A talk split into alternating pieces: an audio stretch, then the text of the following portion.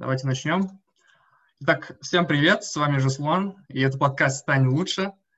И сегодня у нас в гостях второго эпизода нашего подкаста Давлен Жангабылов. Итак, Давлен, приветствую. Спасибо, привет. И давайте перед тем, как перейти к вопросам, я расскажу немного о вас. И, значит, Давлен прошел путь от оператора технологических установок до технического директора в компании Shell. И также Давлен имеет богатый опыт работы в известных нефтегазовых компаниях, как Chevron, Shell, Lukoil. И еще Давлен прошел обучение в одной из лучших американских школ коучинга и получил сертификацию сертифицированного профессионального коуча, как говорят иногда ICF-коуч. И также владеет ведущими сертификатами в области управления проектами, как PMP, PMI, IPMI, UVMB и Scrum Master. И на данный момент работает заместителем директора компании KMGP. И, Давлен, давайте тогда сейчас перейдем к вашей э, карьере. Мне интересен ваш путь с технаря проектного менеджмента. И расскажите, откуда у вас появилось, так скажем, желание, либо идея вдруг пойти на project, на project management, и с чего, с чего все начиналось? Хороший вопрос. А, ну, смотрите, а, если честно, вот я как бы озираясь вот назад, вспоминая свою жизнь, а где-то через две недели э, мне исполнится 50 лет. Вот мой юбилей идет, буквально там 22 э, сентября. И, есть как бы смысл так немножко посмотреть назад, и я вообще должен сказать, что вот моя карьера, она, ну, я бы не считаю, что моя карьера является каким-то ну, образцом, который нужно вот прям повторять или там имитировать.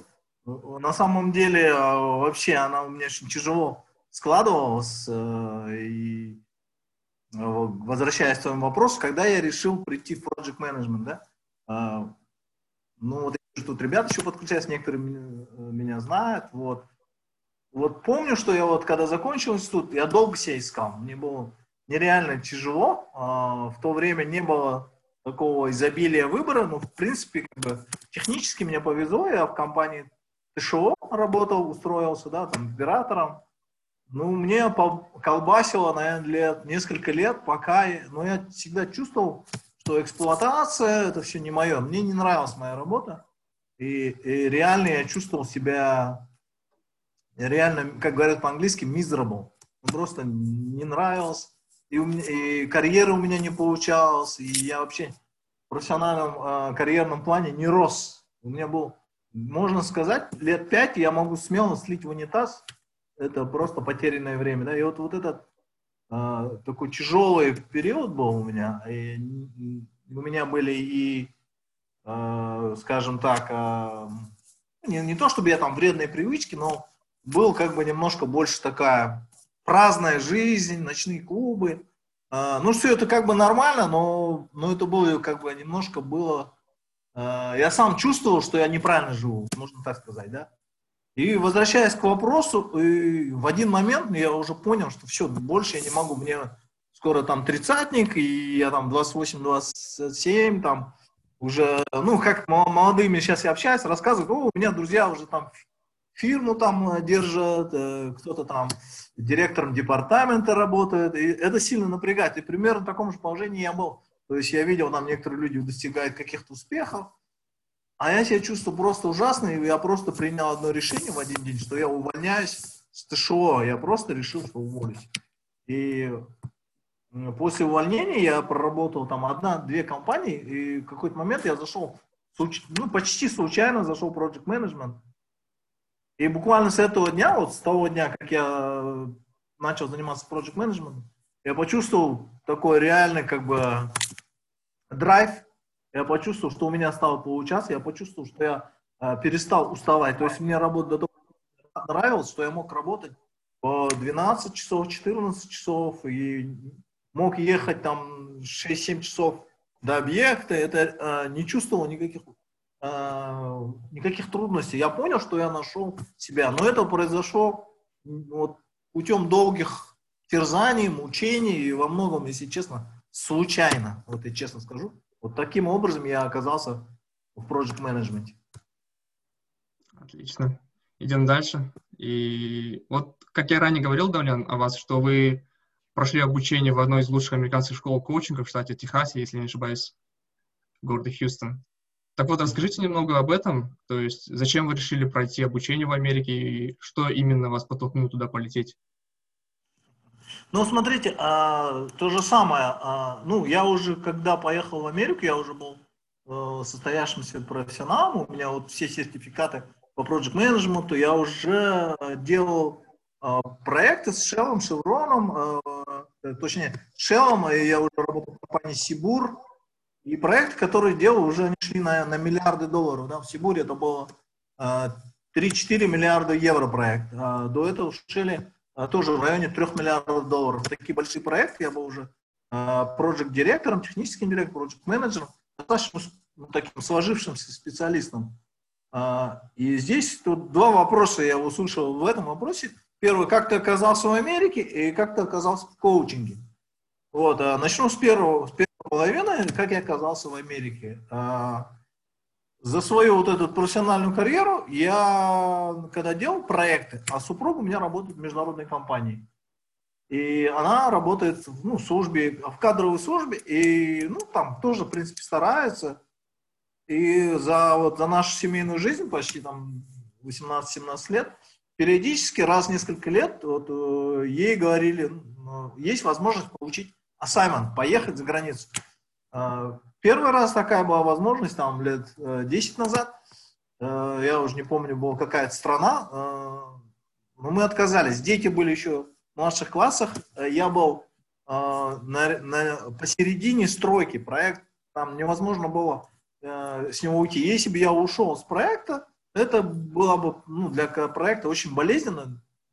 Конечно, незаменимых нет, но это было очень, было бы очень жестко, я бы подвел людей, и я сказал ей, давай мы откажемся. После этого прошел второй шанс. Э, тоже опять пригласили, и опять я был посередине проекта, я, ну просто все я тормозил. И вот третий раз ее предложили assignment, уже сказали, это, это последний раз мы тебе предлагаем assignment, больше мы тебе не предложим. А я работал уже в Сибуре, в городе Москве, и мы заканчивали тендерную фазу большого проекта Амурский ГПЗ, тот, кто интересуется нефтегазовой индустрией, знает, что э, на самом деле самый, наверное, крупный проект э, нефте, э, газопереработки в данный момент в мире это Амурский газоперерабатывающий завод. Просто огромный завод, который там по размерам больше, чем ТШО, э, ну или там больше, чем NCOC по, по объему газа, да, просто громадный. Э, вот, и как раз тот момент, когда пришло вот это предложение ей, значит, третий и последний раз, э, Тут мы уже призадумались, почему? Потому что я, по крайней мере, э, заканчивал тендерную фазу, э, это было уже не так болезненно, э, проходил переход на стадию уже PC, выбор подрядчика, и дальше двиг уже, ну, такой плавный переход шел. И одновременно у нас было понимание, что дети уже повзрослели, уже они стали тинейджерами, и там седьмой класс, девятый класс, это отличный возраст поехать выучить английский язык. Э, повести ребенка в первом классе, э, там, в Англию, в Америку, смысла нет, потому что он там выучит. Ну, ну как, не то, что смысла нет. Не так эффективно, как взять подростка, там, э, повести в другую языковую среду, там он быстрее все питает, и он уже никогда не забудет. То есть ребенок, который в 14-16 лет пожил в языковой среде, обычно он никогда не забывает язык, и у него практически не бывает акцента. Ну, зависит от человека, но чаще всего даже акцента не бывает. Если человек приедет в 20, там, в 30, 25 лет или и, по, и позднее, но у него всегда будет акцент. Все это мы взвесили, и после этого я поехал, мы решили всеми семьей все-таки принять это предложение. Мы выехали в Соединенные Штаты. И вторая часть вопроса по поводу коучинга. Э, вообще, во время реализации проекта, работая и с Shell, и с Chevron, и тем более Сибуром и со всеми этими э, компаниями я обратил на внимание, что э, как ни крути, вот, вот эти большие компании, у нас на самом деле очень много мифов вокруг этих компаний. Exxon, Shell, там, Total, э, Chevron. При всем уважении, это великолепные компании. И вообще я много чему у них научился. Особенно, конечно, культура бизнеса. Вот это самая главная ценность в этих компаниях. У них очень высокая культура бизнеса по отношению к сотруднику, по отношению к людям, да. Но большие проекты, э, мегапроекты, они успешно валят с таким же процентом э, неудач, как и все остальные. Э, получается примерно 70% проектов выше, чем миллиард долларов, они успешно заваливают. Я стал задаваться вопросом, ну почему, вот, почему это происходит? Вроде взять, если Exxon или Shell или Chevron, у них же все есть. И люди прекрасные выучат. Там очень много умных людей. Концентрация людей умных очень большая. Э, все высокообразованные. У них у всех есть великолепные э, программные там, продукты. Да, все, что нужно э, делать, у них есть. Есть методология управления проектов, которая State Gauge Process. У Shell есть ORP, у Chevron там CSOC, ChapDeep. У них у всех есть прекрасные тулы. Все есть а все равно заваливают проекты, да, и вот и все это происходит на глазах, и ты это все видишь, э, что люди себя ведут, несмотря на то, что это там люди с образованием MBA, и, там, заканчивали престижные вузы э, в Европе и в Америке, а все равно ведут себя неадекватно, все равно э, скандалят, все равно тащат одеяло на себя. я так пришел к пониманию уже последние, там, перед коучингом года три-два, что Э, все-таки, как ни крути, э, основная проблема это в людях. Ну, не то, что основная. Нельзя все валить только на людей. Есть и куча факторов, но фактор, э, человеческий фактор в проектах, он недооценен, на мой взгляд. И я потихоньку уже созрел для коучинга. И кроме этого у меня в Сибуре были проблемы. То есть я пришел там с международной компанией. Сибур это очень агрессивная такая компания, которая агрессивно развивается э, передовая компания с передовыми стратегическими наработками, но тем не менее культура бизнеса другая, терминология другая. И я помню прекрасно, как мой руководитель говорил мне, «Э, Даулен, ты, конечно, молодец, ты стараешься, ты все делаешь, но когда ты разговариваешь, мы тебя не понимаем, плохо тебя понимаем, и, и вот у нас есть такая практика, у нас есть, э, мы тебя оплатим, тебе будет приходить коуч, и ты будешь с ним работать. Вот первый раз в жизни я что-то краем уха я слышал. Но такого серьезно никогда не пересекался. Но тут первый раз в жизни я столкнулся с коучем. Это было очень интересно. Я с ним работал несколько месяцев. А, очень многие вещи мне открылись. Э, по-другому я начал смотреть. Э, и я почувствовал хороший действительно эффект. И уже тогда я начал спрашивать своего коуча, «Ну, как коучинг, это, говорю, классная вещь, а почему бы мне ну, как бы тоже этим не занимался, мне это понравилось, начал разговаривать с коучем. Ну, он немножко мне начал это, как говорится, э, по-английски, wet blanking такой немножко. Да нет, ты туда не лезь, э, это, чтобы заниматься коучем, нужно психологическое образование. Ты должен закончить вуз, и только после этого ты, ты можешь этим заниматься. Вот немножко такой у него месседж, и причем, я скажу, очень квалифицированный. Я не думаю, что он там, э, у него было какие-то там негативные мысли. Он, я думаю, он честно говорил то, что думает. Ну, я как бы информацию принял, но когда я приехал в США, я, естественно, уже прочитал, подготовился, я для себя понял, что, э, что мне это интересно, я нахожусь в месте, где, сам, где он родился и где самые сильные шко- школы коучинга. Ну, я сделал небольшой research и поступил в эту школу. Вот, вот примерно такой длинный ответ у меня. Отлично. А вот, Долин, вы только что а, отметили про компании как Сибур, Shell, Лукойл, как Chevron. И у меня такой вопрос возник, что вот про ваш опыт в этих компаниях, как, как вы туда попали и из какой компании вы начали свой карьерный рост? Ну, я как бы упомянул вначале, что я начал карьеру с ТШО. А, вообще, как бы, когда мы перечисляем Shell, Шеврон э, или Лукойл. Надо понимать, ну, вот эта привычка их называть вот именно так. Я работал не в самих главных компаниях, я работал в их представительствах там э, в Казахстане в основном. И почему мы говорим, э, ну, называем так. Во-первых, за границей, если я, а я провожу там достаточное количество времени там в США, они не знают, что такое ТШО, они не знают, ну, там, что такое там NCOC или СИМОК, там, они этих слов не знают, им сразу надо говорить Шеврон, а, казахстанское подразделение Шеврона или COC. Вот, э, сказать, что я работал в Лукойле, э, наверное, можно все-таки с натяжкой. Я работал э, в совместном предприятии Казмунагаза и Лукойла, когда строил завод там в Казахойле, эм, Актубе, да, но мы можем сказать, что я работал в подразделении Shell только в том случае, если эта компания работает по стандартам этой организации.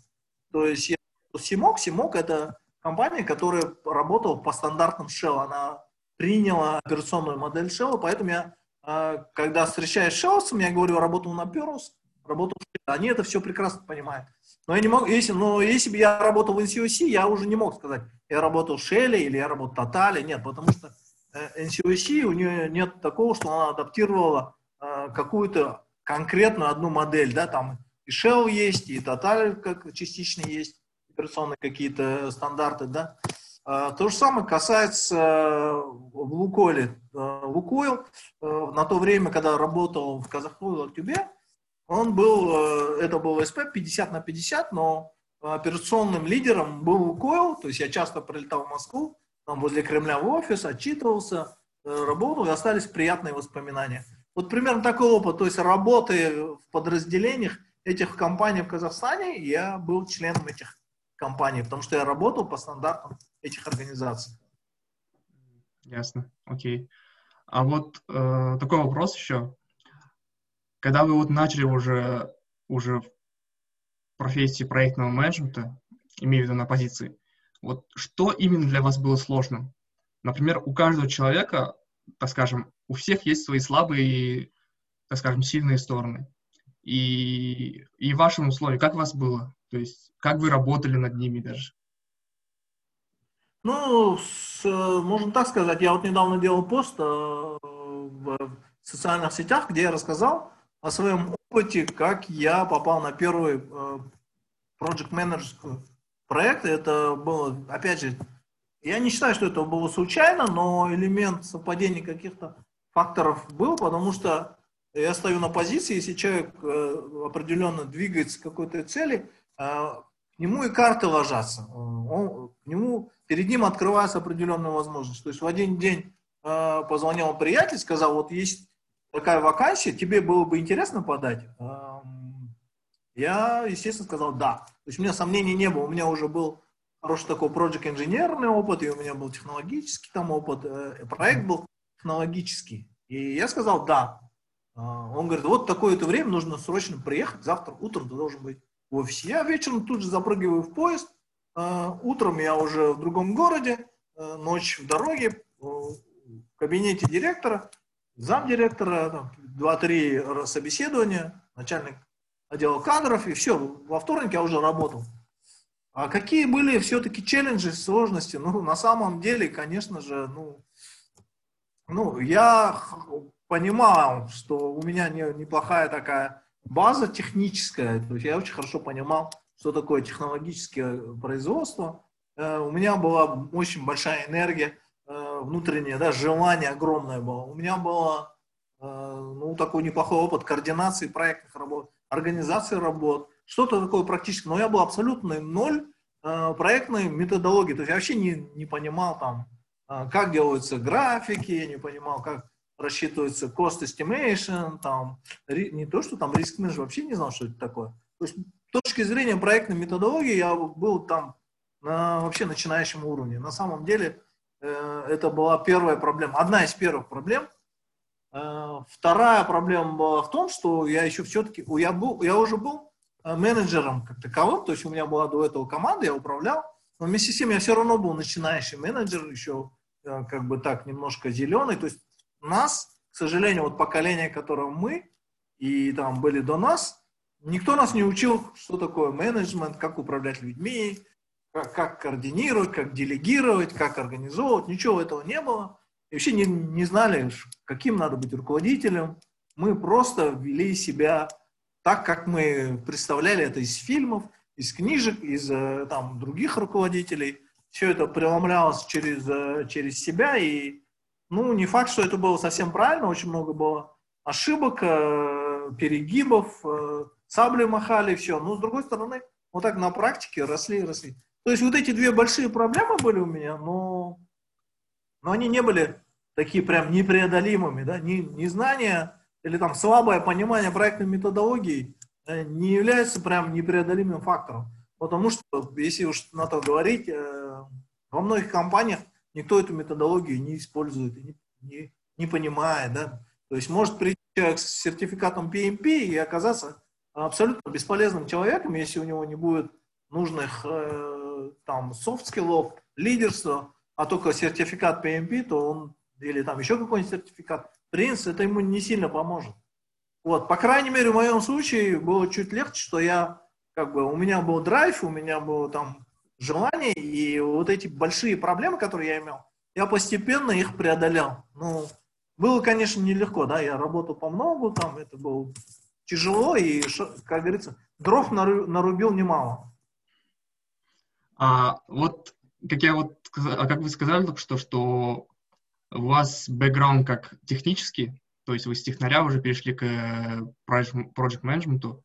Но вот что насчет skills? Например, кто-то боится публичного выступления, кто-то, у кого-то нет лидерских качеств, или кто-то боится э, говорить о трудных задачах, или кто-то не любит дискутироваться, и вот таких таких. Или вы пришли сразу с такими багажом, что как лидерское качество, с софт-скиллами со всеми, и сразу принялись за работу. Ну, конечно же, нет. А, я вот расскажу а, конкретный пример, но, но правда, это было еще до Project Management, я был инженеринг менеджер. Вот, и то есть как это было? Я работал проектным инженером, ведущим проектным инженером. И мне сказали, вот идет стройка, ты молодец, вот тебе подчинение группа, мультидисциплинная группа, там, все, управляй проектом настройки, там, инженерной частью проекта. Это, то есть field engineering manager. Uh-huh. Как такового у меня вот, я хотя и был lead project инженер, там был подчинение один дизайнер или еще что-нибудь такое, да, а вот такой полноценной команды, э, значит, 5-6 по всем направлениям, плюс э, там супчики какие-нибудь, подрядчики, которые тоже отчитываются. Вот такого опыта не было, и получается, я, э, как сказать, если возвращаться к софт-скиллам, то есть у меня, э, как ты уже упомянул, там слабые места, оно у меня сейчас есть. То есть у меня есть тенденция до сих пор, то есть я в стрессовой ситуации, я вытаскиваю свой, свою саблю э, или свой автомат Калашникова, перезаряжаю, и так хочется пострелять и наказать, э, найти крайних, вот, вот этот наш менталитет, он и сидит что у меня, я, несмотря на то, что я и коуч, и этот, я все как бы прокачанный весь такой, но когда припрет, там, при стрессе, есть такие факторы, как э, инфлюенсер. Человек в стрессе, э, в болезненном состоянии, все слабости из него прут, да? да. Вот, вот к своему опыту в то время, то есть я был незрелым руководителем, а я руководил примерно таким образом. Вот такую бумажку какую-нибудь, э, должностная инструкция вот какая-нибудь.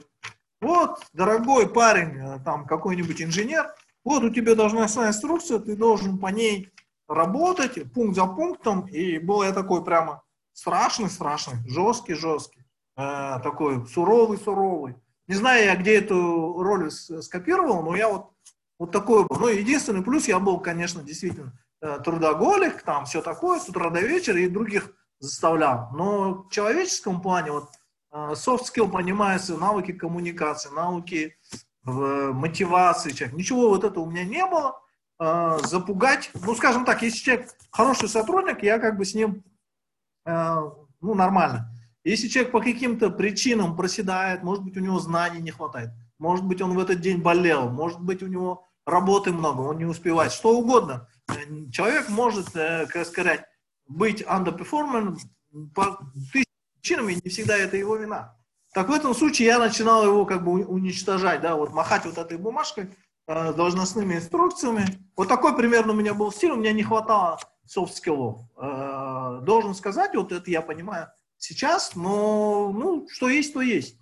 Вот, вот это была моя слабость, но как из сильных сторон я, конечно, был очень, э, так сказать, такой драйвером, я стремился. И у меня очень хорошо, что меня по жизни помогает, несмотря на то, что я со своими минусами, то, что у меня получается, вот я почему Project Management мне сразу понравился, потому что я понял, что вообще философия э, заключается в том, что всем нам нужно найти свою сильную сторону, да, э, какую-нибудь уникальную способность. Вот, и в какой-то момент я понял, что по сравнению с другими людьми, у меня лучше получается находить решение. То есть я, э, человек, люди собираются и начинают обсуждать проблему. А они только начинают ее обсуждать, а мне уже ясно, что нужно делать. Да? То есть я там э, со скоростью в 3-4 раза других я уже видел решение. Это не значит, что я гений, но просто э, в других вопросах, там, где нужны какие-нибудь аналитические проработки, там я проседаю, там у меня уже не... Там, где я не вижу картинку, мне уже тяжелее. А во многих случаях я быстро вижу картинку и уже вижу решение. И это помогает мне э, быть достаточно успешным проект-менеджером, быстро решать проблемы. Вот uh, problem solver. Вот, вот это была моя более-менее сильная сторона. И это пришло мне как бы... Ну, я не, ее не прокачивал, ничего. Это оно само по себе uh, в рамках реализации, в рамках участия в проектах оно у меня как бы само по себе развилось, ну, как бы natural плюс участие в проектах мне помогает. И, и до сих пор мне помогает, что я вижу, что люди, э, э, люди э, по своим психотипу разные. Кому-то нужно информацию в одном виде переработать, принять, кому-то нужно ее по другому виде принять. Вот именно вот проблемы я быстрее вижу, быстрее, э, по крайней мере, в своей индустрии у меня хорошо получается решать. Но в целом, я еще раз повторюсь, э, с точки зрения софтов я был просто, ну, скажем, ужасен. Э, и нам не повезло, никто нам ничего не учил, не объяснял. Ушли годы, многие годы, прежде чем некоторые вещи я понял. Ну вот возвращаясь вот, к, к тому примеру, что я махал должностными инструкциями людям, там, заставлял, когда я начал делать уже большие проекты, а, там уже приходилось работать людьми более э, сильного масштаба, да, там люди, которые уже намного сильнее, чем были до этого, намного, некоторые сильнее меня, технически, да, и если ты с такими сильными лидерами, людьми махаешь бумажками, э, это может тебе прилететь очень больно, потому что они могут тебе сказать, «Э, извини, дорогой, ты там, у тебя написано в бумажке, вот что не написано в бумажке, я делать не буду и э, значит, откуда пришел. Вот э, пару раз мне так сказали, э, я начал анализировать и понял, что чем больше, чем сложнее проект, тем более важно научиться договариваться с людьми, искать компромиссы, обсуждать по-человечески, не махать бумажками, не махать саблями, да, а искать решение комплексных проблем. Вот так, вот, вот на таких как-то примерах, на на шишках, на вот этих всех приходилось учиться, потому что никто нам не объяснял, что такое лидерство, что такое мотивация. Все было просто, советски. И как, как до сих пор и везде это есть, вот мы вот так и работали. И, значит, problem solving, да, вы то, что отметили, что был вашим таким сильным стороном. И мне кажется, это благодаря вашему технарю, опыту. Потому что, кажется, когда вы уже все пощупали, увидели своими глазами, и перейти, когда на Project Management, как вы видите уже, как все это происходит, как все это работает, и вы уже становитесь более уверенным и решать более такие проблемные вещи. Ну, я бы сказал, что да, да, да, да. То есть, э, ну, если пример там конкретный привести, э, ну, там пример был проект у меня, и нам надо было срочно там, начинать стройку. И в этом смысле у нас был консультант компании, консультант, э, который консультировал нас. А, ну, нужно иметь в виду, что консультанты, э, у них хлеб такой, они э, хотят все сделать, скажем так, оправдать свое существование и поднять проблему, сделать жизнь еще более сложнее.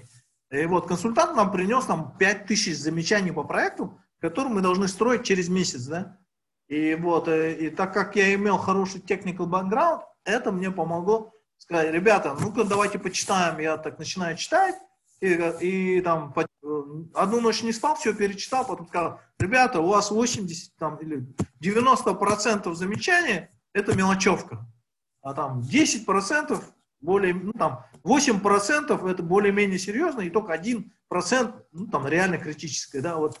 Не имея технического бэкграунда, очень тяжело было сделать этот анализ, да, это очень важно все-таки, э, должен сказать, не совсем это полная картина, потому что э, очень часто нужно при, ну, как бы принимать решения, не всегда технические, там есть э, решения, э, вот такие вещи, где нужно принять решение управленческое, принять решение, э, как написать письмо, правильно в письме, да, там, э, правильное письмо написать подрядчику, правильное письмо написать э, орган или что, и, и ты вот э, проявляешь свой аналитический, там, project management skills, э, problem solving skills, чтобы правильно найти слова, правильно найти интонацию. Этому нигде не учат, это человек или это каким-то образом э, с опытом приходит.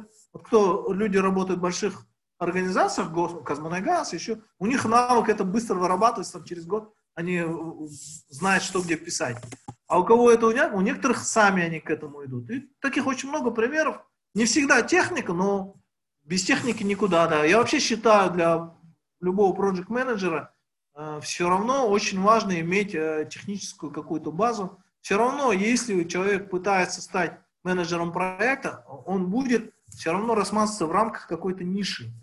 А, особенно если первый раз идет на pm роль, все равно будет его ниша. Если он программист, то его будет рассматривать на а, проекты в индустрии программирования. Если он энергетик, то будет его рассматривать на проекты энергетические. Конечно, потом, когда он уже набрался опыта, там, прошел несколько, 10 лет, он уже такой матерый PM или project директор, ему могут сказать, ну, ты такой опытный, а почему бы тебе не рассмотреть там проект немножко там с параллельной индустрией, там, э, когда у человека есть уже мощный бэкграунд, ему уже, он уже становится немножко универсальным. Но в начальном пути все равно нужен какой-то э, industry knowledge, какой-то такой э, Э, база, на, которых нужно креп, на которую нужно крепко стоять. Без этого никуда. Окей. Okay. А, вот, значит, лидерство хотелось бы вас еще спросить. А, вот как стать лидером в команде? И второй вопрос. Могут ли быть в команде два лидера? А, интересный вопрос. Как стать лидером команде? Ну, смотрите, я как бы и могут быть в команде два лидера. Я начну со второго вопроса. В команде в идеале должно быть, если это команда 10 человек, или там 8 человек, должно быть 8 э, или 10 лидеров. Сейчас мировой, мировой тренд к чему идет? Мировой тренд идет к тому, что э, лидерство вот по должности, по authority, оно уже не, не будет иметь значения, оно к этому уже идет. И даже я косвенно упомянул, да, когда я говорил про эту ситуацию, когда я махал job description, э, чем более квалифицированные люди с ними работаешь, тем сильнее руководитель зависит от своих подчиненных. Да? И здесь на первый план выходит способность лидера быть неформальным лидером. Вот, неформальным, без должности. А что это все включает? Он должен быть, э, решать вопросы методом убеждения. Да? То есть, э, если есть лидер, который, ну там, менеджер, руководитель, который говорит, будет так, потому что я это сказал. Ну, в каких ситуациях в чрезвычайных, наверное, так и надо делать, но тренд которого, мира, в котором мы живем, что вот эта схема будет так, потому что я начальник, а ты дурак, этот тренд уходит, а, то есть новый идет тренд, что сейчас будет уровень автоматизации, не автоматизации, автоном, а, самостоятельности а, становиться выше и выше, то есть будет от людей зависеть а, они будут решать свое направление. То есть горизонтальная структура управления. К этому идет мир, к этому идет, э, э, к этому идет человечество. Да? Как, как стать лидером, как быть первое, если Прошу на... прощения за перебивание, можно вклиниться Абайта? Хороший вопрос, как стать лидером. Это пройдите тренинг у Давлена Жангабылова. Там все будет объяснено. Хорошая реклама. У меня все. Спасибо, Абай. Ну, Абай правильно сказал. На самом деле, э, не в смысле, что пройти тренинг у меня, а в смысле, что, как стать лидером. Я стою на своей э, философии коучинговой. Да? Есть вот такая важная концепция energy leadership. Я энергетический коуч, Э, и вопрос стоит, как быть лидером, как быть вообще успешным человеком, да, как быть человеком, который может влиять этот мир, менять этот мир, как быть тем, который, как я уже сказал, быть, может убеждать других, может быть успешным в своих начинаниях, в большинстве своих начинаниях. А, тут две, два аспекта, два огромных аспекта. А, можно целый час об этом говорить, но я постараюсь очень коротко. А, первый аспект, вот, как сделать так, чтобы Шасуан был успешен во всех своих начинаниях и потом как э, самое, э, достиг какого-то этапа и мог с гордостью э, вспоминать свою жизнь, да? Как достичь, чтобы Абай достиг там всего, что он хочет. Как Давлен, чтобы все. Схема простая. Две критических фактора. Первый фактор – это энергетический профайл или психологический профайл. Как хотите, называйте. Это как упрощенным словами, ну, батарейка а, то есть, ну, возьмите любой, вот придите на любой, я сейчас вот преподаю в университете, или придите в любой коллектив, э, проведите там какое-то время, первый там э, большой какой-нибудь митинг, где все что-то делают, и на самом деле мы все прекрасно знаем, там через несколько часов или там через пару дней будет видно, у кого мощная батарейка, а у кого батарейка слабенькая.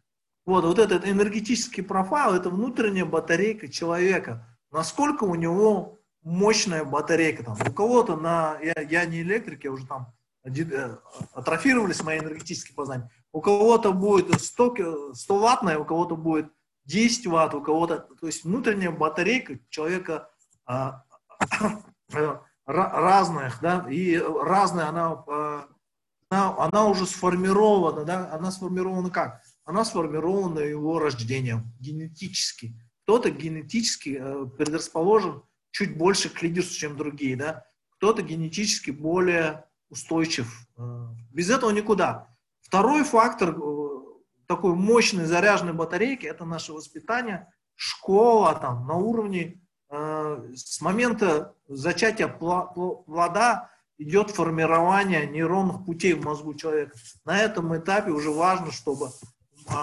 мама, нося его, правильно питалась, разговаривала. До трех, там, пяти лет, до пяти лет человек формируется, его мозг, его э, нейронные ходы, формируется, кем он будет. Влияние фактора огромное до пяти лет. Плюс к этому еще будут такие вещи, как школа, садик. Все эти факторы формируют нашу батарейку. Если нас с детства принижают, оскорбляет, если нам говорят, какой я никчемный, а, естественно, моя батарейка, насколько бы я мощным не родился, но если я живу в какой-то негативной среде, наша батарейка садится, потому что нам накладываются стереотипы, обиды, травмы психологические, это все влияет. А, таким образом, вот эта батарейка наша формируется от рождения, от жизни, от самосовершенствования. Так вот, возвращаясь к вопросу, как быть успешным лидером или успешным просто человеком, или просто даже счастливым человеком, нужно иметь мощный энергетический профайл, да, э, ну, таких абсолютно мощных людей не бывает, но что мы имеем в виду э, под мощным энергетическим профайлом? Человек, который э, берет на себя инициативу, который пытается самостоятельно решать вопросы, плюс к тому он очень стрессово устойчивый, у него высокая психологическая устойчивость. Мы все в стрессовой ситуации, нас немножко колбасит. Но есть абсолютно энергетически мощные люди, которые могут менять цивилизацию. Там, э, тот же Ганди смог поднять там, Индию, да, 800 или миллиард людей управлял человек абсолютно тщедушным э, физически, но абсолютно мощная энергетика, да, мощный такой энергетический профайл. Без этого никуда, и факторов там много, э, это целая большая коучинговая работа. Как сформировать энергетический профайл, как быть э, устойчивым, как быть вот как американцы говорят, или англичане говорят, resilient, да, то есть нас все равно всех колбасит в трудную ситуацию. Но чем отличается энергетический резилент такой человек? Тем, что после стресса, после стресса, после тяжелой ситуации, он потом быстро восстанавливается. Это не значит, что ему легко дается. Он, он может попасть в стрессовую ситуацию, может себя повести, э, ну, скажем так, ему плохо, он тебе можете уйти на дно энергетично, но он тут же восстанавливается там. Ночь переспал или там час прошел, он уже вернулся на свою мощную зарядку. А человек со слабой зарядкой, э, у него один раз села батарейка, и потом потратит очень много времени, чтобы он вернулся. И так он не растет ни в карьере, ни в жизни, потому что он все время источает негатив, э, слабую энергетику, такой весь пассивный. И человек с низкой энергетикой, ему тяжело быть лидером, потому что он, э, у него там уровень первый, второй энергии, обиды, обида на себя или конфликты постоянные, да. Вот это э, уровень пониженной энергетики. Второй огромный фактор, он ну, не так, почти такой же, как и первый, это уже в деталях, это уже не то, что в деталях, это как мы себя показываем в какой-то конкретной ситуации. Если мы хотим стать лидером, э, э, стать лидером это слишком аморфно, да? А, ну, к примеру, есть, задача стать проект менеджером или получить сертификат PMP, к примеру, там, или за, заработать э, там миллион долларов, что угодно. Вот есть задача, есть энергетический профайл, слабый, мощный, средний. И есть какая-то задача. И очень важно нам при, при скажем так, э, при работе над этой задачей показывать свой максимальный потенциал, максимальнейший. То есть, э, ну, к примеру, там, ну, я часто рассказываю про, например, про, про футбол. Э, ну, вот, например, пример, да, мы в Америке, там у нас было комьюнити, мы играли в футбол. И в один момент я набрал великолепную форму. Там и вес у меня был идеальный, и там мы играли между собой с друзьями там. Э, и я мог обыграть там всю команду, мог пройти. Был в идеальной форме. Чувствовал великолепно, и нравилось, и кайф, и драйв, и форма, главное, хорошая была. Э, но так получилось, э, что в один день, ну, я приехал, что-то времени перепутал. Я пришел, а с тем, кем я играю, нет. Я играл с другими. И в какой-то момент я, то ли я застеснялся, то ли что, я почувствовал давление ситуации на себя. Я, ну, не то чтобы я плохо сыграл, но я ошибался часто. Я сыграл 60% от своих возможностей. Вот этот пример, что я в какой-то момент себе не реализовал на 100%, говорит о том, что я в тот момент не был осознанным.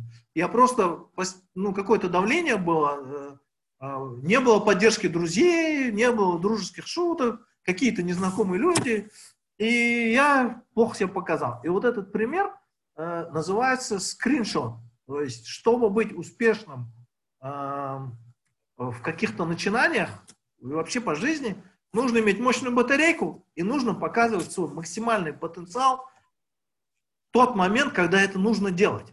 То есть, если я хочу сдать PMP, то мне нужно там, по два часа в день работать каждый день. Там. На экзамене быть абсолютно собранным, а, физи- выспавшийся. Очень много факторов, которые снижают нашу продуктивность в тот момент, как говорится, в тот скриншот. То есть, если я э, какую-то вещь делаю, как я уже в примере показал, у меня не было дружеской поддержки, я чуть-чуть потерялся, да. Вот если бы я об этом как более осознанно, может быть, я лучше сыграл. Очень много внешних факторов, эмоциональный фактор, физический, экологический, температура, что угодно, да. Все, что угодно может нам повлиять наш момент сейчас, да.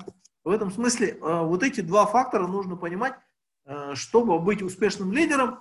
Вот я хочу стать успешным проект менеджером значит, я должен демонстрировать великолепный скриншот каждый день, э, выступить прекрасно на презентации, собрано, там, подготовить правильный отчет, управлять правильным проектом, там, управлять подрядчиком. Вот каждый день ты должен демонстрировать свой максимум Э, своего скриншота, да.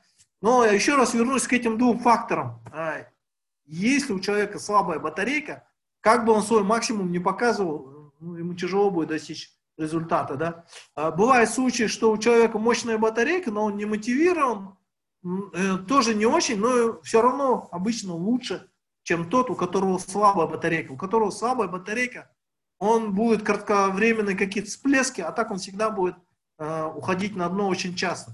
Очень важно иметь мощный энергетический профайл, батарейку. И дальше от тебя самого зависит, как, насколько успешным ты будешь. Вот примерно такой коучинговый ответ, он, короче, слишком глобальный, коротко не получается, а слишком долго тоже времени нет, да? Окей, окей. А вот какой самый худший совет, который вы получали во время управления проектом? Один худший совет, может быть памяти ну, остался. Я, я вот, смотрите, а, уже как бы пример привел, упомянул вот немножко, когда говорил, вот когда я применял свои технические э, скиллы, да, надо понимать, что когда мы делаем проекты, особенно когда вот вы project менеджер или вообще менеджер, и вообще что-то делаете важное, всегда будут люди, которые будут вас пугать. Вот. В этом смысле давать плохие советы, что вот как в том случае я рассказал, что проект типа все ужасен, 2000 замечаний, он не, не полетит, все, нужно там, это нужно останавливать, нужно, это уже катастрофа, все, мы все погибнем.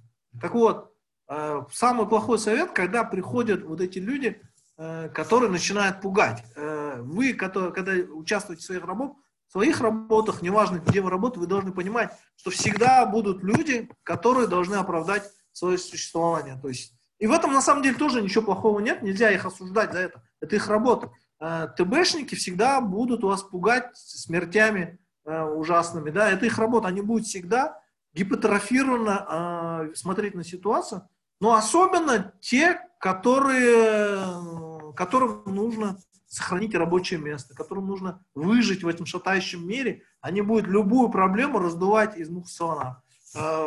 Какие-нибудь те, кто занимается разрешением, они вас будут пугать, что вам отберут лицензию, Э, что-нибудь такое. Те, кто занимается местным содержанием в таких компаниях, ну, как NCOC и других, а, там очень большой штат сотрудников по э, permit и по местному содержанию. Им всем нужно оправдывать свое существование, и они всегда приходят э, с проблемой и всегда говорят, что все плохо, э, скоро отберут лицензию, э, местное содержание не, не влезаем, все плохо, ничего не получается. Да и любую дисциплину возьмите. Просто есть люди, которые по своему психотипу являются э, критическими экспертами. Они всегда будут все смотреть в негативном свете. И в этом смысле э, плохой, это является на самом деле плохой совет, потому что это сбивает э, проект-лидеров с пути, они начинают останавливаться, см смотреть, о, да вот, а нас всех тут разгонят, а, в этом смысле у меня как бы хватило как бы терпения, а, ну, повезло где-то, я там сам докапывался, я понял, что часто нами пытаются манипулировать. Ну, конечно же, бывают ситуации, когда не правы. Тут, тут короче, нету такого, что э, какой-то единой политики, да, но вот э, самый плохой совет, это самый плохой совет, что вы все тут, э, мы все тут умрем, или там, у нас все тут развалится, у нас проект упадет на бок, у нас стройка развалится, у нас э, материалы потеряются. Вот всегда будут пугальщики, которые у нас приходят, приходят, и они будут есть и были. А какой у вас жизненный принцип или любимые цитаты? Ну, у меня нет на самом деле любимые цитаты. Э, у меня а, есть э, такая книжка есть Вообще, чтобы вот одна из техник коучинговых, да, чтобы поднять свою энергетику, поднять свою энергетику, это жить по принципам, или по цитатам, или по принципам, правильным принципам, правильным цитатам. И, ну, проблема в том, что человек должен э, с ними работать.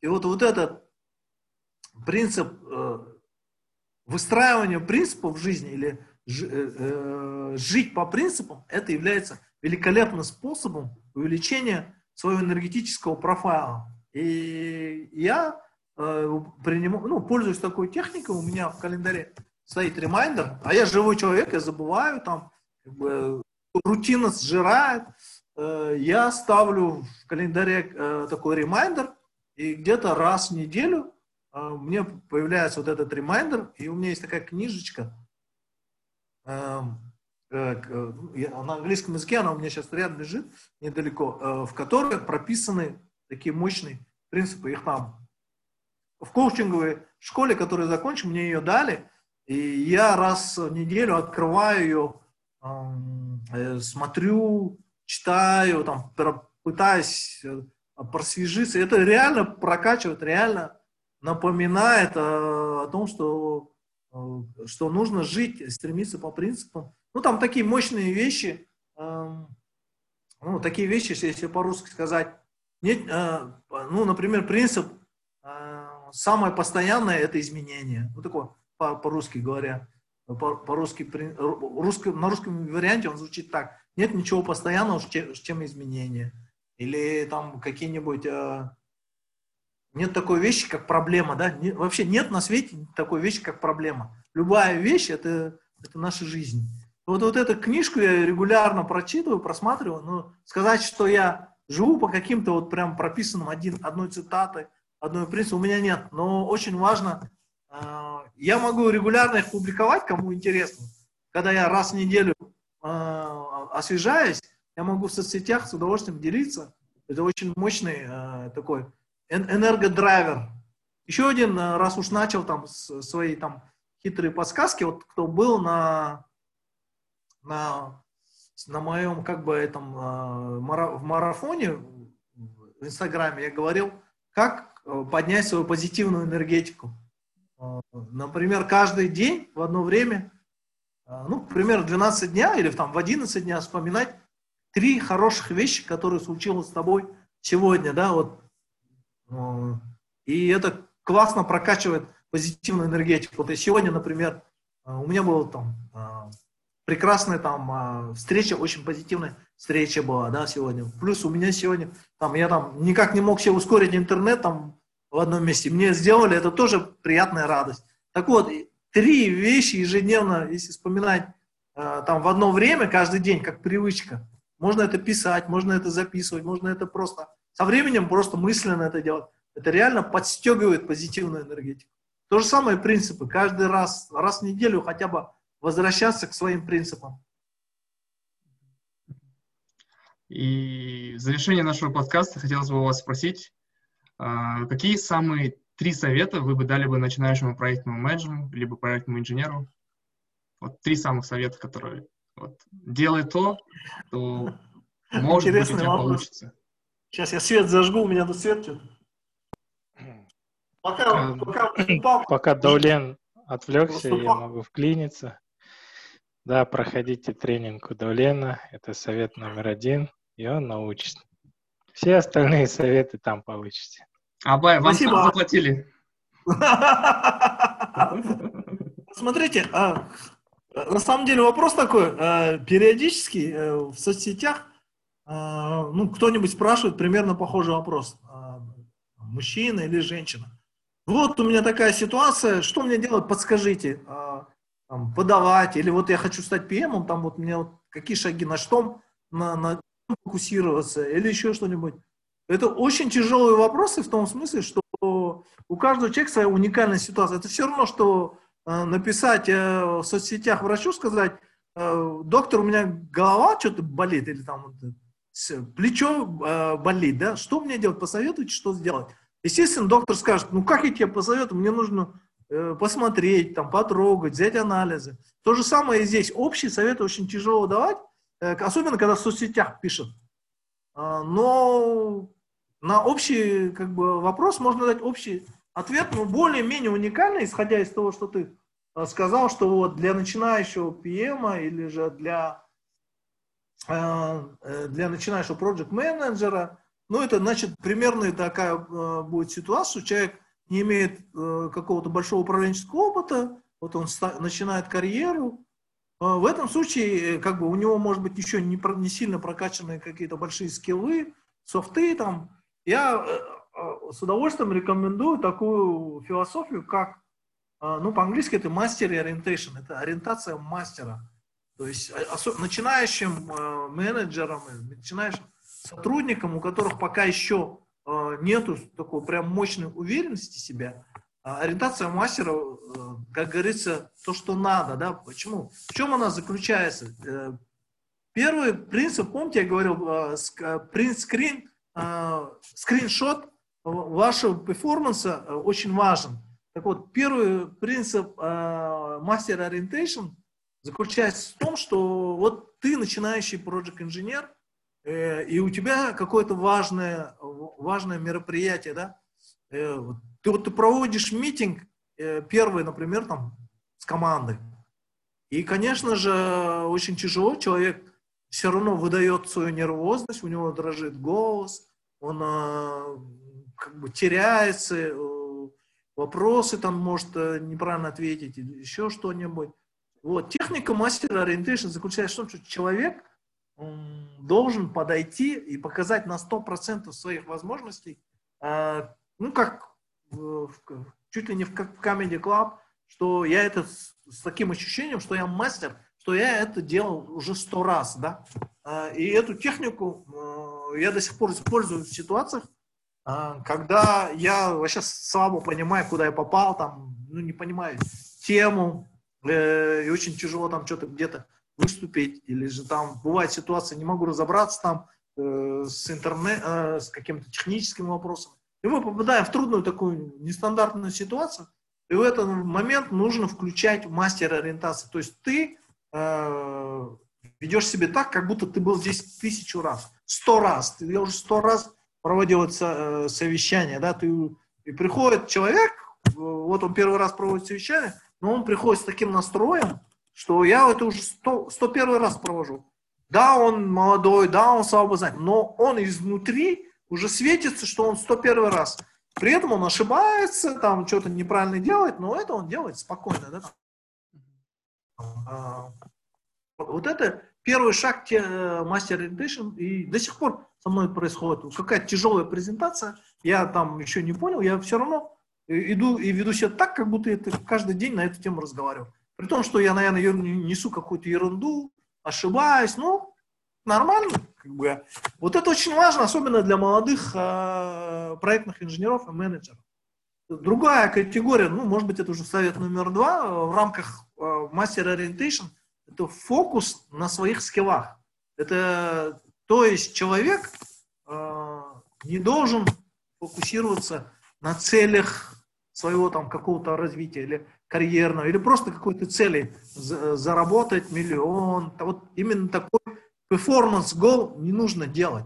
Мастер Orientation фокусируется на именно навыках и скиллах. То есть человек, если это хочет стать, например, успешным project менеджером, он для себя определяет, какие скиллы ему надо прокачать.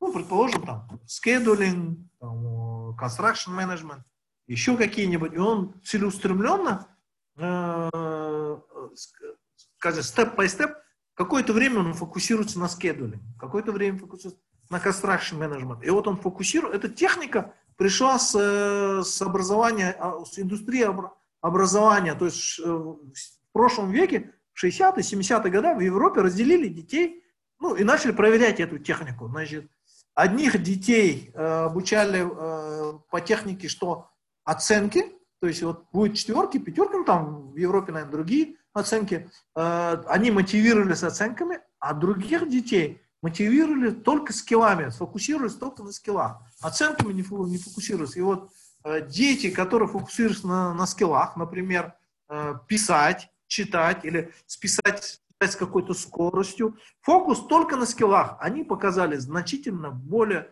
высокий результат, чем те, которые были привязаны к performance goals к оценке, там, к этим каким-то измеримым вот таким вещам. Я не говорю, что цели не надо ставить, цели нужно ставить.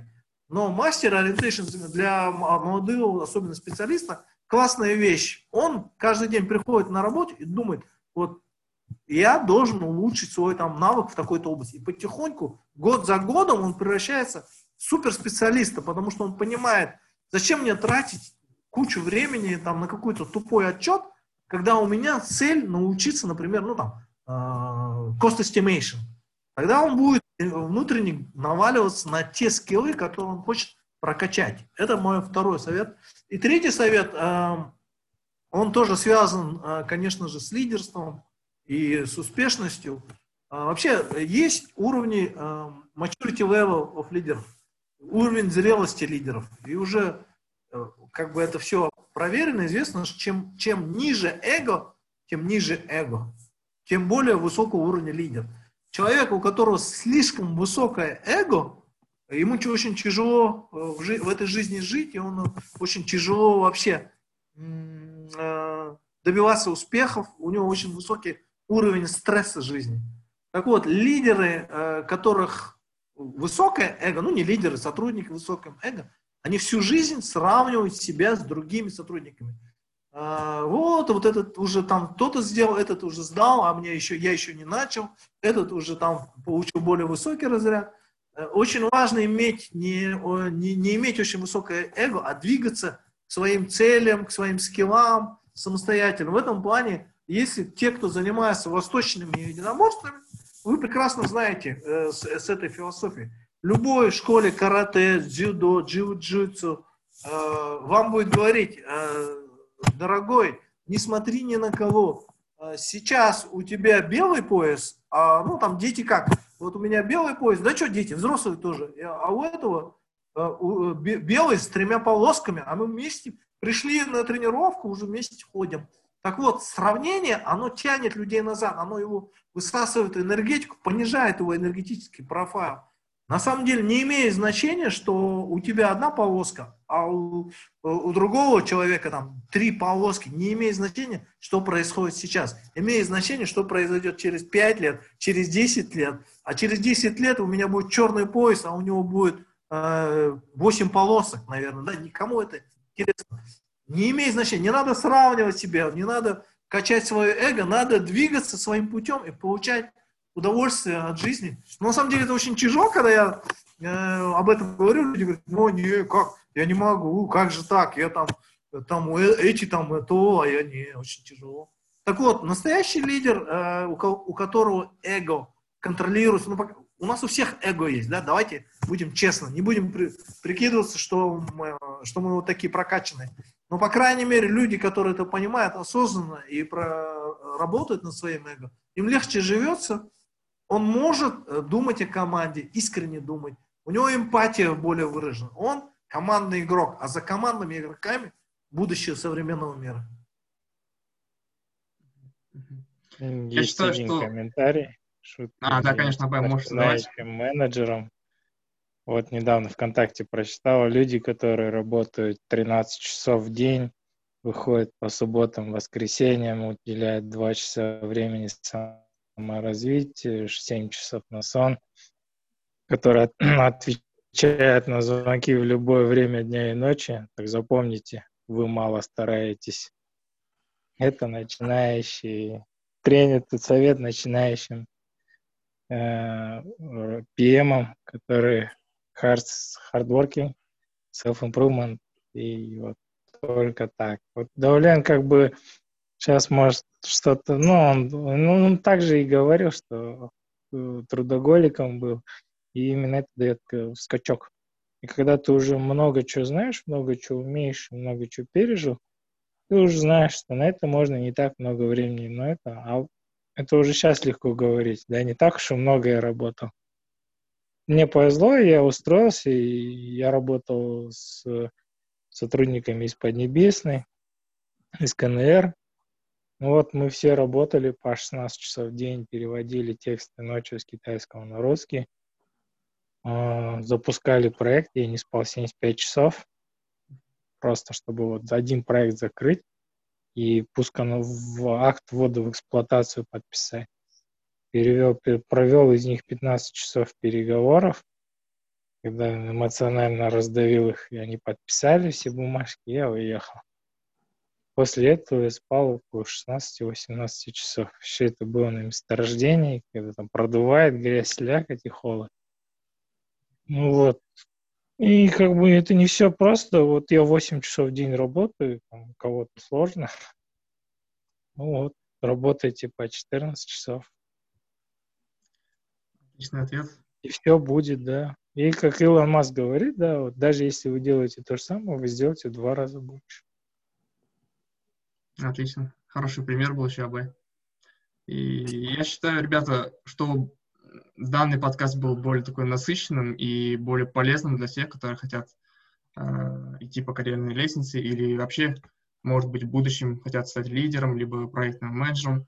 И, Давлен, я бы хотел бы вас поблагодарить от всей души за то, что вы прям с радостью приняли записать со мной подкаст, и в том числе, я думаю, для всех, для всех тех, кто сейчас слушает, для тех, кто сейчас смотрит, э, стали немного хоть э, полезным, и, может быть, это э, станет прям хорошим толчком для тех, кто хочет, для тех, кто хочет э, начать.